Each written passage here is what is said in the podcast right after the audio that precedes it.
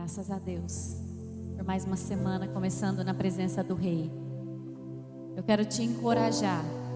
Nós já estamos na metade do culto, mas eu quero te encorajar a não assistir o culto, a não ser telespectador de um culto, mas eu quero te encorajar a prestar o seu culto ao Senhor, a adorar ao Senhor com a sua vida a adorar o Senhor com a sua voz, adorar o Senhor com as suas mãos, adorar o Senhor com a sua mente, com seu coração. Pai, em nome de Jesus eu oro, declarando que essa noite é uma noite, Senhor Jesus, de alimento para os nossos corações. É uma noite de alimento, Senhor Jesus, para nossa mente e para o nosso entendimento.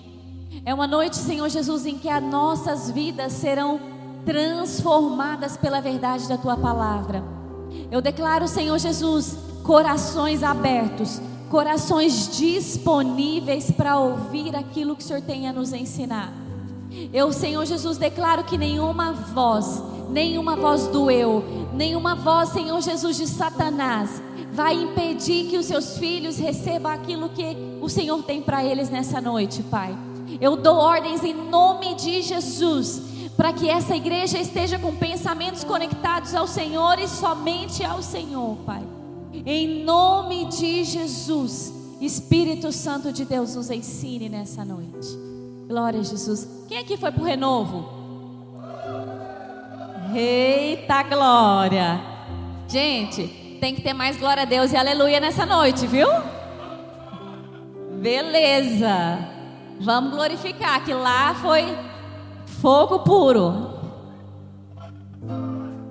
Quem está sem voz, pula, tá? Glória a Jesus, mas não deixe de manifestar aquilo que você recebeu nesses dias.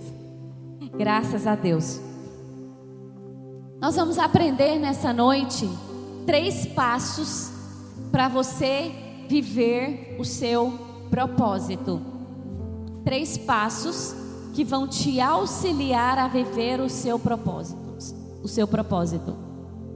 E nós vamos aprender isso com a vida de Moisés. Nós falamos de Moisés na última palavra e nós vamos continuar aprendendo com a vida de Moisés, que é isso que o Senhor tem para esse tempo para nós. Moisés morou no Egito, nasceu no Egito. Os seus pais, Arão e Joquebede, moravam no Egito só é, lembrando o que os levou para o Egito, ou seja, uma terra que não era deles, eles eram hebreus e agora estava morando em uma terra distante, foi a fome. Né? Na época de José, quando José governou o Egito, teve uma fome muito forte em Canaã, nas redondezas, e os israelitas, os hebreus, eles migraram para o Egito em busca de alimento. Só que aquele faraó, que era amigo de José, que honrava aquilo que José carregava, honrava o povo de José, que cuidou do povo de José, aquele faraó morre e agora outro faraó governa. E esse outro faraó, ele chega à conclusão de que os hebreus, eles eram numerosos demais. Porque quem serve ao Senhor é próspero, é numeroso, é fértil. E Faraó entendeu que aquele povo era numeroso demais Consequentemente, eles conseguiriam ter um exército forte, porque um grande número de homens teria um exército forte. E olha só que interessante, aquele faraó, visualizando um exército forte, ele fala assim: eu preciso enfraquecer esse povo, eu preciso enfraquecer o exército desse povo, porque em caso de guerra, em caso de confronto, eles são fortes demais e poderosos demais. Mas qual foi a estratégia de Faraó para enfraquecer o povo de Deus? Foi matar crianças. O diabo não muda a estratégia dele. Ele não muda a linha de atuação dele. Desde sempre, as crianças foram alvos dos ataques de Satanás. Porque Satanás sabe que crianças não são apenas crianças, são um exército preparado para a guerra, para guerrear nesse mundo e para vencer o diabo. E aí Faraó fala então, para enfraquecer o exército, matem todos os meninos, homens, machos, que nascerem das hebreias. E é nesse contexto, diante de um decreto de morte, diante de uma ordem para ser morto, diante de a certeza de que nasceria para morrer, nasce um grande propósito. Abra comigo a sua Bíblia em Êxodo capítulo 2, verso 1. Êxodo capítulo 2, verso do 1 ao 3. Que diz assim: E foi um homem da casa de Levi e casou-se com uma filha de Levi. E a mulher concebeu e deu à luz a um filho. E vendo que era formoso, escondeu-o três meses. Não podendo, porém, mais escondê-lo, tomou uma arca de juncos e a revestiu com barro e betume. E pondo nela um menino, a pôs nos juncos à margem do rio. Deixa o primeiro versículo, por favor, na tela. E aqui a gente vai aprender a primeira chave das três chaves para que você viva o propósito. Moisés era um homem que tinha um propósito. O propósito de Moisés era um propósito muito grande, era o propósito de libertar o povo de Deus. E esse povo não era 10 pessoas, 20 pessoas, 100 pessoas. Eram milhares e milhares de pessoas. Milhares e milhares de pessoas estavam sendo escravas, estavam sofrendo, estavam padecendo com um jugo pesado demais naquele reino, no Egito. Então o Senhor levanta Moisés com um propósito de milhares. O Senhor levanta Moisés com um propósito de milhões de vidas.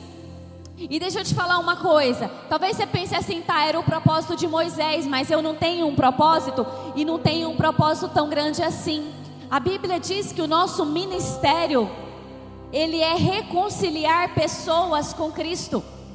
Você tem o ministério de reconciliar pessoas com Cristo. E deixa eu te contar uma coisa que talvez você não tenha percebido. Se você reconcilia uma pessoa com Cristo, você não está salvando a vida de uma pessoa, você está salvando gerações. Então, às vezes você pensa, ah, mas é só uma pessoa, ganhei uma pessoa para Jesus, ganhei duas pessoas para Jesus. Você não tem noção de onde essa semente vai alcançar e o que ela irá gerar. Há poucos dias atrás, há poucos dias não, há uns cinco, seis meses atrás, é, eu e o pastor Abel, nós fomos na igreja do pastor Mac Anderson a primeira vez. E quando a gente estava saindo para ir embora, estava encostado assim no altar, no final do culto, um pastor, pastor Alcimar Obadias. E quando eu vi aquele pastor, meu coração se encheu de alegria. Por quê? Há 20 anos atrás, mais ou menos, quando eu estava completamente perdida, desviada, e desejando conhecer Deus, porque tinha um clamor muito grande no meu coração para conhecer Deus, para conhecer o Deus do meu pai, para conhecer o Deus de amor que meu pai me falava. É, eu queria conhecer esse Deus, eu conheci o pastor Alcimar, ele já era pastor. E aquele pastor, durante dois dias, ele ministrou sobre a minha vida, ele me ensinou, ele me apontou o caminho, Ele curou as minhas feridas, Ele me apontou uma direção, Ele falou: faz isso, vai nessa direção, vá ter com essas pessoas, essas pessoas vão te ajudar, você vai ser curado em tal lugar, você vai ser transformado em tal lugar. E quer saber? Eu nunca mais vi o pastor, eu nunca mais vi aquele pastor, há mais de 20 anos, e eu fiz exatamente o que o pastor me indicou. Eu fui para o lugar que ele me indicou, procurei as pessoas que ele me indicou, encontrei conselheiros aonde ele me apontou. Foi lá que eu encontrei Jesus, foi lá que eu conheci Jesus de verdade, foi lá que eu descobri o amor de Jesus. E deixa eu te falar, para o pastor Alcimar, foi só uma pessoa que ele reconciliou com Cristo. Mas no reino, mas no reino, mas no reino, mas no reino, milhares de gerações foram alcançadas por causa do propósito de um pastor. E nesse dia eu tive a oportunidade de dizer isso para ele, de dizer, pastor, os frutos que as minhas mãos têm produzido diante do céu hoje carregam a semente que você plantou. Então você tem um propósito, você tem um chamado, você foi chamado para reconciliar pessoas com Cristo. E esse homem com um propósito, esse homem com um chamado, ele nasce. E a Bíblia vai nos ensinar três passos para que nós vivamos o propósito como Moisés viveu, como Moisés, um grande líder, viveu. E foi um homem da casa de Levi e casou-se com uma filha de Levi. E a primeira chave que o Senhor falou comigo é: não faça alianças com quem não teme a Deus. Não faça alianças com um povo que não adora a Deus. Não faça alianças com os povos os quais Deus diz para que nós não fizéssemos. A mãe de Moisés se casa com o pai de Moisés, que era da sua mesma tribo. E havia uma ordem muito clara de Deus para aquele povo. Não precisa abrir, está em Deuteronômio 7 que diz assim: Não te aparentes com as pessoas das outras tribos, Deus estava falando não darás tuas filhas e seus filhos, e não tomarás as suas filhas para os teus filhos, ou seja, não traz para se casar as filhas dos outros povos e nem dê as suas filhas para eles. E aí o verso 4 explica: Pois fariam desviar os teus filhos de mim, para que servissem a outros deuses, e a ira do Senhor se acenderia contra vós, e depressa vos consumiria. Então o que, que o Senhor está dizendo? Não faça aliança com quem não me adora, para que você não se contamine, para que o seu povo não se contamine, porque se houver uma contaminação, se houver uma aliança com um povo que adora outros deuses, certamente essas pessoas seriam destruídas pelo próprio Deus. E aliança é diferente de contrato. Contrato é algo que se estabelece cláusulas, regras a serem cumpridas e regras para caso esse contrato seja quebrado, e a Bíblia fala que enquanto a gente estiver no mundo, é inevitável que a gente tenha que tratar, lidar, negociar com pessoas do mundo. Nós vamos é, é, é, vender produtos, serviços para as pessoas que não amam ao Senhor, e certamente vamos comprar produtos e serviços de pessoas que também não amam ao Senhor. E está tudo bem, nós estamos no mundo e vamos é, viver isso até que nós é, formos morar com o Senhor. Mas aliança, aliança é jugo. Aliança é jugo. Aliança é casamento. A Bíblia diz que quando um homem se une com a mulher, ambos tornam-se um, um só propósito, um só Deus, uma só direção, um só caminho, uma só esperança, uma só fé, um só amor. Mas é assim, Poliana, a gente casa e tudo é automático? Não, a gente casa e agora a gente precisa entender que é assim e começar a caminhar para que a gente seja alinhado para viver um propósito só. E quando você faz uma aliança com alguém que não adora o mesmo Deus que você, você começa a colher as consequências dessa aliança. Quantas mulheres aqui não gostava de Giló, mas faz Giló para o marido? Talvez você nem coma, continue sem, continua sem comer, mas a sua casa, a sua cozinha agora tem cheiro de Giló. A sua geladeira agora tem Giló. O seu dinheiro agora, ele vai lá na frutaria pagar o Giló. Você se tornou sócio do seu esposo, no que ele gosta. Consequentemente, a esposa do mesmo jeito. O homem, antes de se casar, ele não usava perfume feminino, ele não usava batom, ele não usava salto, mas agora o dinheiro dele vai para comprar o batom, para comprar o salto, para comprar o perfume, para comprar as bolsas, para.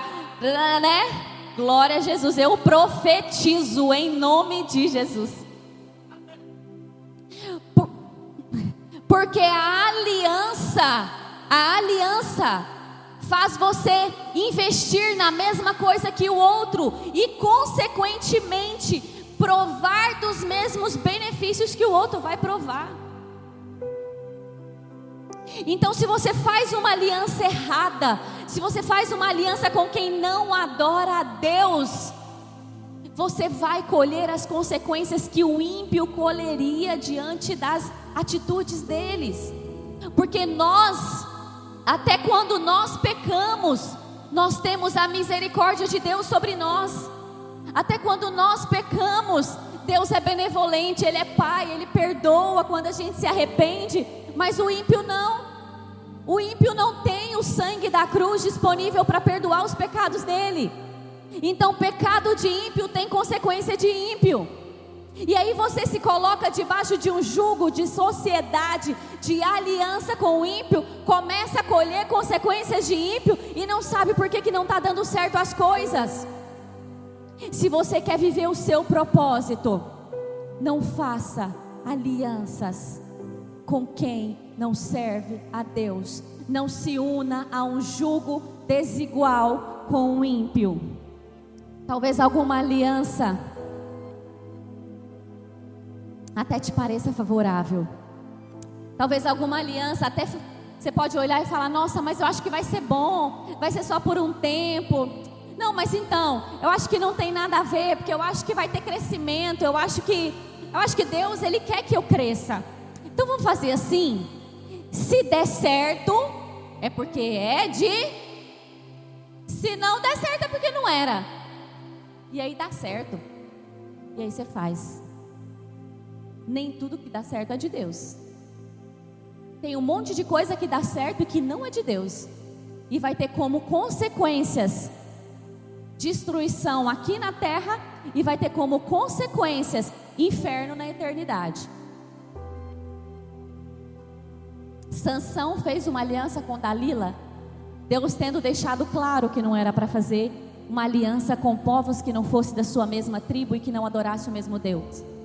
Sansão brincou de ser amarrado e um dia ele foi destruído para sempre. O propósito de Sansão foi precocemente interrompido por causa de alianças erradas. Acabe se casa com Jezabel. Acabe era hebreu, Jezabel era de outra tribo que adorava Baal. Mas por causa de interesses em crescimento político, eles se casam e a Bíblia vai dizer que Acabe foi o pior rei de todos os tempos. Aquilo que você acha que é para produzir crescimento, pode produzir morte se for uma aliança que Deus não mandou que você faça. Então, essa é a primeira chave para você viver o propósito. Não faça alianças com quem não adora ao mesmo Deus, quem não serve o mesmo Deus que você. A segunda chave Coloca o versículo 2 para nós, por favor. Êxodo 2, do 1 ao 3. 2, ok, aí. E a mulher concebeu e deu à luz a um filho. E vendo que ele era formoso, escondeu-o por três meses. Repete comigo: escondeu-o por três meses. Próximo versículo. Não podendo, porém, mais escondê-lo, tomou uma arca de juncos e a revestiu com barro e betume. E pondo nela o menino, a pôs nos juncos à margem do rio. Qual a segunda chave? Eu quero ser fiel às palavras que o Senhor falou comigo. O Senhor falou comigo que nós precisamos ser ministrados. Nós precisamos ter quem nos ministre o que é ser ministrado? Ser ministrado é receber algo de alguém que tem autoridade, que tem selo para fazer. Quando você vai em uma consulta médica, o médico ministra o medicamento a você. Ele tem autoridade para fazê-lo. Ser ministrado é receber alimento através de alguém, é receber provisão através de alguém é receber instrução através de alguém que foi selado, que foi certificado, que foi separado, que foi preparado por Deus para fazê-lo. Moisés, um homem de um grande propósito, um homem que seria um libertador, ele vem ao mundo através de uma semente, sêmen, semente que estava sobre Arão. E Moisés é gerado, é formado no ventre de Joquebede, a mulher que tinha o dom de gerar vida através do seu ventre. Antes que Moisés nascesse, antes que Moisés fosse formado, Deus separou Arão e Joquebede para proteger, para possibilitar a vida de um libertador. Deus preparou Joquebede, Deus preparou Arão para carregar um propósito grande por um tempo. E a Bíblia diz que Joquebede, quando ela viu que o menino era diferente, tem uma versão que fala que ela viu que o menino não era comum, ela esconde o menino por três meses. Não poderia ser outra pessoa que esconderia Moisés por três meses. Não poderia ser a vizinha, não poderia ser o tio que morava na outra cidade. Precisava ser quem o Senhor separou para ter a percepção daquele tempo, para ter a direção daquele tempo e para ter o comportamento certo naquele tempo. Moisés ministra proteção sobre Moisés. Joquebede ministra proteção sobre Moisés. E com certeza com a aprovação e com o escudo do pai. Porque ela não esconderia uma criança sem que o pai estivesse de acordo. Hebreus 11, 23 vai dizer assim. Hebreus 11, 23 vai dizer: Pela fé, Moisés, já nascido, foi escondido três meses por seus pais, porque viram que era um menino formoso e não temeram o mandamento do rei. Havia uma ordem de morte para Moisés. Ele já nasce com um decreto de morte. Ele já nasce com uma palavra de morte. Mas quando Moisés nasce, Deus já havia levantado a provisão que esconderia Moisés no tempo que era necessário que ele ficasse escondido. O Senhor prepara pessoas para cada tempo, para nos instruir, para nos ensinar, para nos esconder, para orar por nós, para apontar o caminho Antes que nós nascêssemos, o Senhor já tinha trata, traçado um roteiro de quem ministraria sobre as nossas vidas. Não seja ministrado por qualquer um, seja ministrado por quem não se curva aos decretos do inferno.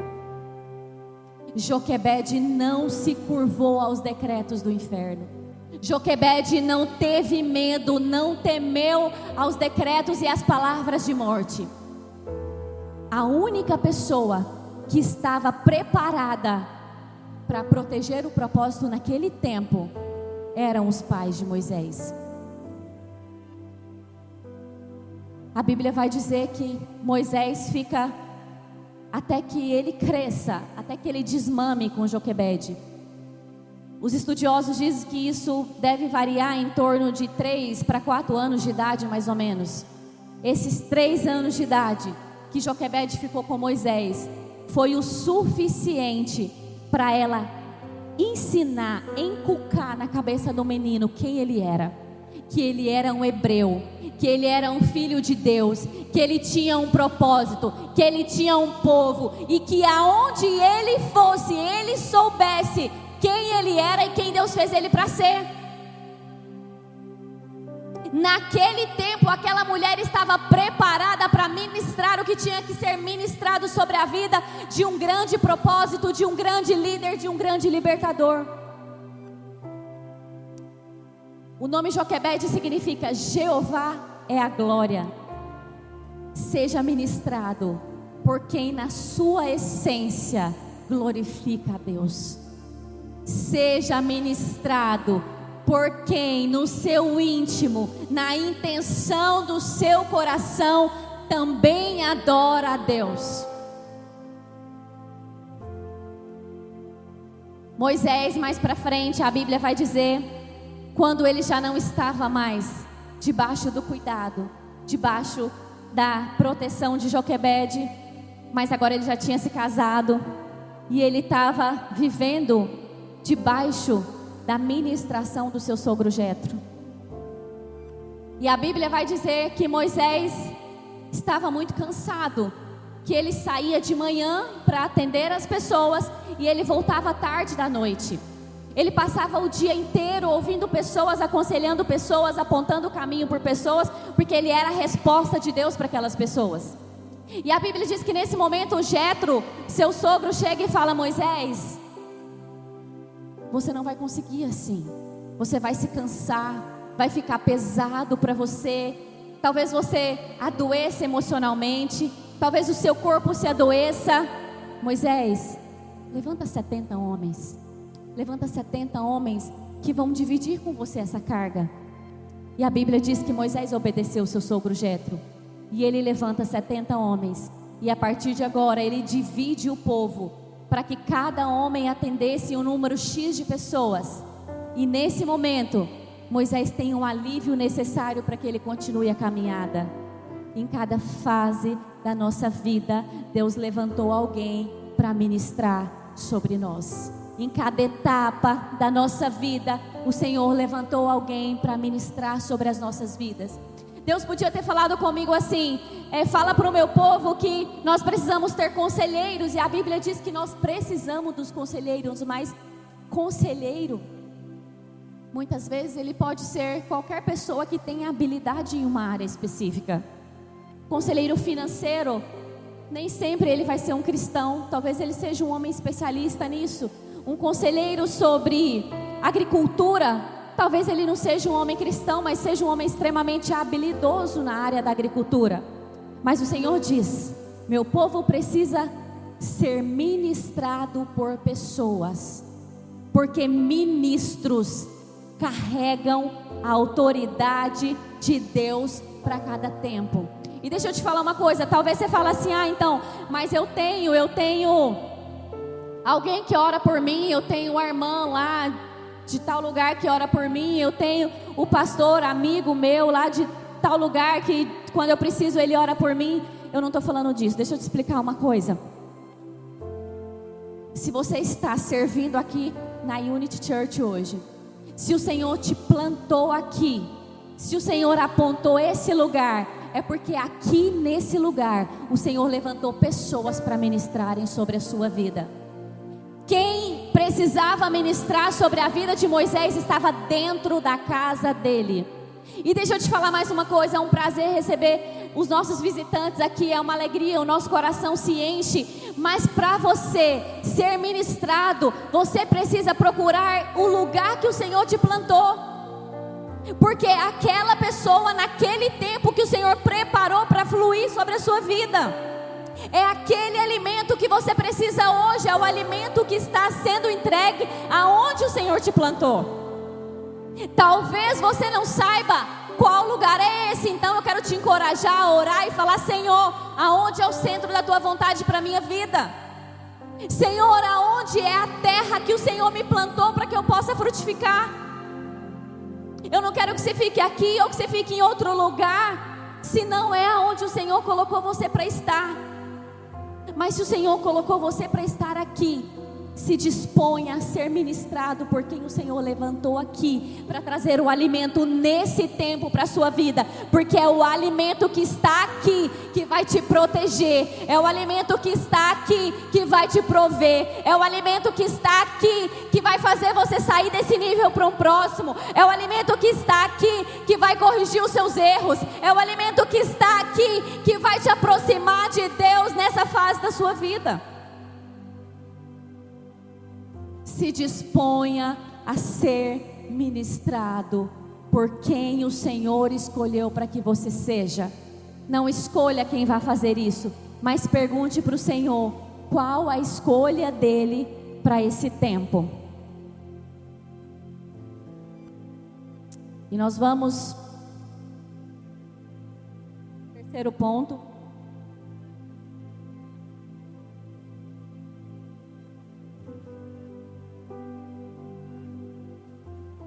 que é? O Senhor falou comigo: lamente. O meu povo precisa lamentar.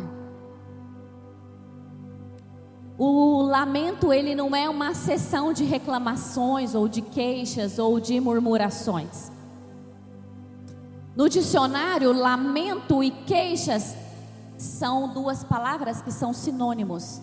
Mas na Bíblia, queixa, reclamação, murmuração é aquilo que o homem faz quando está com o coração cheio de ingratidão, com o coração sujo. Aquele homem faz queixas e reclamações quando ele duvida do caráter de Deus, quando ele questiona o caráter de Deus. O povo, quando estava no deserto, eles falavam: Deus, mas será que esse Deus nos tirou do Egito para morrer no deserto? Será que esse Deus é irresponsável de nos deixar morrer aqui? Esse Deus nos tirou de onde a gente tinha provisão para nos trazer para um lugar que Ele não é capaz de nos prover? Isso é queixa, isso é reclamação, isso é semente de Satanás no coração do homem. Mas lamento, lamento, sai do coração de um homem que tem problema, que está ferido, que está marcado, que está doendo, mas que no fim do seu lamento ele diz: Pai, mas eu sei que o Senhor está fazendo, mas eu sei que o Senhor pode fazer, mas eu sei que o Senhor está no controle, mas eu sei que é para o meu bem. Isso é lamento. E o Senhor está dizendo: nós precisamos nos prostrar diante dEle em lamentos. Abre para mim, Salmo 55.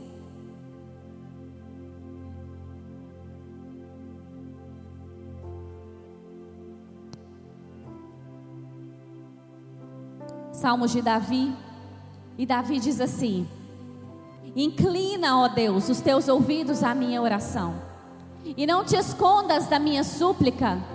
Atende-me, ouve-me, lamento na minha queixa e faço ruído pelo clamor do inimigo e por causa da opressão do ímpio, pois lançam sobre mim a iniquidade e com furor me odeiam. O meu coração está dolorido dentro de mim e terrores de morte caíram sobre mim. Temor e tremor vieram sobre mim, e o horror me cobriu. Lança o teu cuidado, Senhor. Lança o teu cuidado sobre o Senhor. E ele, desculpa, agora eu fui para o verso 22. Aqui nós lemos os primeiros versos, Davi se prostrando e falando das suas dores, das suas dificuldades, das suas tristezas, do seu peso de morte. Mas eu quero que você veja o final desse salmo, verso 22 e verso 23. Davi diz assim: Lança o teu cuidado sobre o Senhor, e ele te susterá. Não permitirá jamais que o justo seja abalado, mas tu, ó Deus, os fará descer ao poço da perdição Homens de sangue e de fraude não viverão metade dos seus dias, mas eu em ti confiarei. O livro de Salmos, ele é uma coletânea de quatro livros dentro do livro de Salmos. E o título dessa coletânea é Louvor. Porém, Salmos, dois terços do livro de Salmos, é lamento. Porque quem lamenta, louva a Deus. Quem lamenta, adora o caráter de Deus. Quem lamenta, reconhece quem Deus é. Quem lamenta, reconhece o poder, a soberania, a soberania, a graça, a bondade e a misericórdia de Deus. Lamento o lamento, a súplica é comportamento de filho. Doutor Russell Moore, ele conta uma experiência que ele teve quando ele estava passando por um processo de adoção, de adotar uma criança. Ele diz que esteve em um orfanato e quando ele atravessou o quarto, a sala onde ficava o berçário daquele orfanato, Ele disse que se deparou com um silêncio assustador. E aí ele diz assim: que aquelas crianças não choravam, não clamavam, não porque não tinham necessidades, não porque não tinham vontades, mas porque elas sabiam que não havia ninguém que pudesse atendê-las, protegê-las, cuidá-las ou prover a necessidade no tempo em que elas clamariam. O lamento é comportamento de filho. Lamento é comportamento de quem se entende por filho. Filho, quem é pai aqui ou mãe? Levanta a mão. Você já falou assim, gente, mas eu não posso ir no banheiro em paz. Não é verdade, gente? Quem não é pai, quem não é mãe ainda, você vai chegar nesse dia, você vai lembrar. Tem dia que nem. Você entra no banheiro, o menino está atrás de você. Ô mãe, então. Filho é o tempo todo. Mãe, cadê isso? Mãe, cadê aquilo? Ô pai, cadê isso? Pai, vamos fazer isso. Pai, e aquilo? Pai, aquele negócio que você me prometeu. Pai, mas você falou que ia fazer. Pai, mas ontem você falou que ia fazer. Pai, minha irmã brigou comigo. Pai, minha irmã tomou isso. Pai, ela pegou aquilo. Pai, isso é uma rotina diária. É da hora que a gente acorda, a hora que a gente vai dormir. Isso é comportamento de filho. E a gente não para e fala assim: eu não aguento mais ele ou ela falar alguma coisa. Para a gente é natural. A gente lida com isso naturalmente. A gente lida com isso entendendo que eu tenho um filho, é, os meus filhos precisam de mim. Tem coisas que eu vou prover no tempo que eles pedir, tem coisas que eu não vou prover no tempo que eles pedir, e tem coisas que eu só vou prover porque eles pediram. Tem coisas que a gente nem sabe que existe. Né? O menino fala assim, pai, eu quero um Blade Blade. Você fala, que bicho que é esse, menino? É de comer, de passar no cabelo, de que que é? Não, pai, é um negócio assim, assim, assim que meu coleguinha tem. Se ele não te pedisse, você nunca ia dar. Mas porque ele te pediu, você começa a gerar isso no seu coração. Você fala, hum, acho que eu vou dar no aniversário. Não, acho que eu vou dar em tal data. E aí em algum momento você entrega. Mas lamento de filho não incomoda pai, pelo contrário. Lamento de filho é relacionamento com o pai. Nós precisamos estar com os nossos corações entregues diante do Senhor em lamento. Salmos vai dizer 79 vezes a palavra ouvir. Ouvi, Senhor meu, ouvi, Deus meu, ouvi, Pai meu, ouvi, Senhor meu. 79 vezes. Homens de Deus clamando para que o Pai os ouça. Homens de Deus clamando, chamando a atenção do Pai. E o Senhor está dizendo: Eu preciso que os meus filhos lamentem. Eu preciso que os meus filhos coloquem o coração deles diante de mim. Fala tudo. Fala, pai, olha, hoje eu tive uma situação assim, eu fiquei com vergonha, eu fiquei constrangida, eu fiquei com raiva, eu fiquei irado, eu pequei, ou eu, eu fui humilhado. Conta tudo. Leva tudo para os pés do seu pai. Leva tudo diante dele. Como é que você quer se casar com Jesus, passar a eternidade com Deus no céu? se você não encontra com Ele diariamente, se você não conta as suas particularidades do dia para Ele, se você não se prostra em lamento diante dele, você fala com um amigo, você fala com a amiga, você fala com os vizinhos, você fala no Instagram, manda direta no, no WhatsApp, posta o status do WhatsApp que você está sofrendo, mas o que tem que ser feito, que é lamentar diante do Pai, você não tem feito, não tem se prostrado não tem se rendido. Salmo 106, verso 23, e agora a gente já está encerrando. Salmo 106, 23. Diz assim: Por isso disse que os destruiria, não houvesse Moisés, seu escolhido, ficado perante ele na brecha para desviar a sua indignação, a fim de não os destruir. Por isso, disse que eu, que os destruiria. De quem que a palavra está falando? Está falando dos israelitas que ficaram no deserto murmurando. Aí ele está dizendo: eu disse que destruiria eles. Não houvesse Moisés, seu escolhido, ficasse perante ele na brecha para desviar a sua indignação a fim de não os destruir. Moisés não se calou. Moisés não se calou em momento nenhum. Moisés levava todo o clamor e todo o lamento dele diante do Senhor. Talvez você diga assim: ah, mas eu não tenho o que lamentar, minha vida é incrível, maravilhosa, é plena, minha vida é extremamente equilibrada, eu não tenho nada para falar sobre a minha vida. Eu não acredito nisso. Porque diariamente nós temos episódios para com, contar para o Senhor, para colocar diante dele. E deixa eu te falar uma coisa: se a gente tivesse o costume, a disciplina, o comportamento de ir diante de Deus diariamente nos lamentar para Ele. E no final da lamentação adorá-lo, reconhecendo quem Ele é e reconhecendo o que Ele está fazendo. A gente não precisaria de psicólogo, a gente não precisaria de outros tipos de profissionais, até muitos médicos de, que, que, que tratam doenças do corpo mesmo, mas que são, que são agravadas, são somatizadas por causa de emoções que nós calamos, por causa de coisas que nós não falamos, por causa de pecado que nós confess, não confessamos, por causa de dores que nós não colocamos para fora.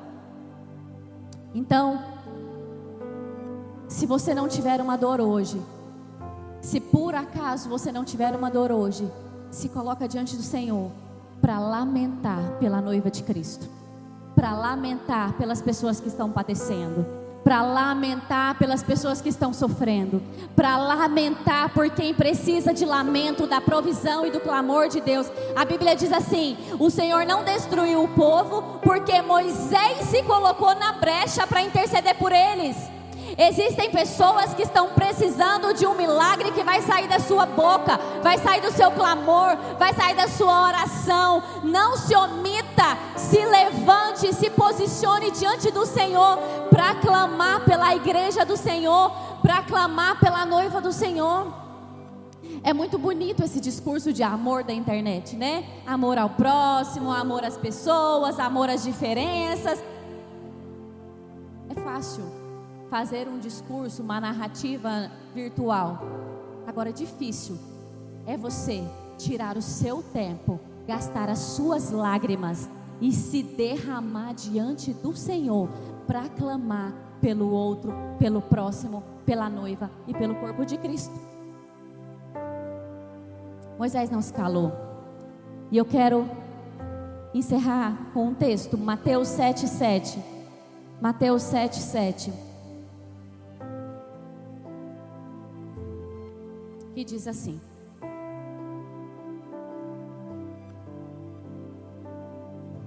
Pedi e dar-se-vos-á. Buscai e achareis. Batei e abrir-se-vos-á. Pois todo o que pede recebe, o que busca encontra, e a quem bate abrir-se-lhe-á. Ou qual dentre vós é o homem que, se porventura o filho lhe pedir pão, lhe dará pedra? Ou se pedir um peixe, lhe dará uma cobra? Ora, se vós que sois maus, sabeis dar boas dádivas aos seus filhos, quanto mais o vosso Pai, que está nos céus, dará boas coisas aos que lhe aos que lhe aos que lhe pedirem. Você precisa pedir. Você precisa pedir. Não dá para ficar no seu canto. Ai, Deus vai me abençoar. Deus precisa me abençoar. Deus tem um propósito na minha vida. Ele tem uma palavra para minha vida. Então, enquanto isso, eu sento aqui em berço esplêndido e espero que Ele faça algo. Ei, a Bíblia é clara. Primeiro você precisa se relacionar. Deus não é o nosso garçom. Deus não é o nosso servo. Nós servimos a Ele. Então nós precisamos ir diante de dele. Nós precisamos ir diante dele em súplicas. E esse texto ele diz assim: Pedi e dar-se-vos-á. Mas não tá bom não. Ele diz assim: Buscai também e achareis. Aí ele vai mais longe. Ele diz assim: Batei e abrir-se-vos-á. Precisa ser insistente, precisa ser constante. Não pode ser um relacionamento de uma noite, não pode ser um caso com Jesus, precisa ser uma aliança com o Senhor contínua, cotidiana, diária. Se prostre em lamento diante do Senhor. Eu quero que você viva o seu propósito. Eu oro para que você viva o seu propósito, porque nações, gerações serão alcançadas através da sua vida, através das suas sementes. Eu oro para que o Senhor cumpra exatamente aquilo que Ele desenhou para a sua vida. Mas ouça o que o Espírito diz à igreja: não faça alianças erradas. Escolha ser ministrado por alguém. E por fim, lamente diariamente, cotidianamente, como um filho diante de um pai. Coloque-se de pé. Eu quero perguntar se tem alguém que ainda não escolheu ser filho de Deus e quer entregar a sua vida para o Senhor hoje. Eu quero te convidar para vir aqui na frente. Se tem alguém que ainda não tomou a sua decisão de mudar de dono a sua vida, porque receber Jesus é mudar de dono, falar: olha, eu abro mão, não quero ser mais dono da minha vida. A partir de agora eu quero entregar a minha vida para que o Senhor seja dono dela, para que o Senhor governe, para que o Senhor ajude a eu desfazer as alianças erradas, para que o Senhor me ajude a alinhar a minha vida com o Pai. Se você quer entregar a sua vida para Ele, vem aqui na frente que nós queremos orar por você. Nós queremos caminhar com você. Nós queremos andar ao seu lado, nós queremos ajudar você. Nós queremos ministrar sobre a sua vida. Vem aqui na frente, se tem alguém. Tem alguém? Tem alguém que quer receber Jesus hoje? Levante sua mão. Se tem alguém que quer receber Jesus hoje, só levante sua mão onde você está.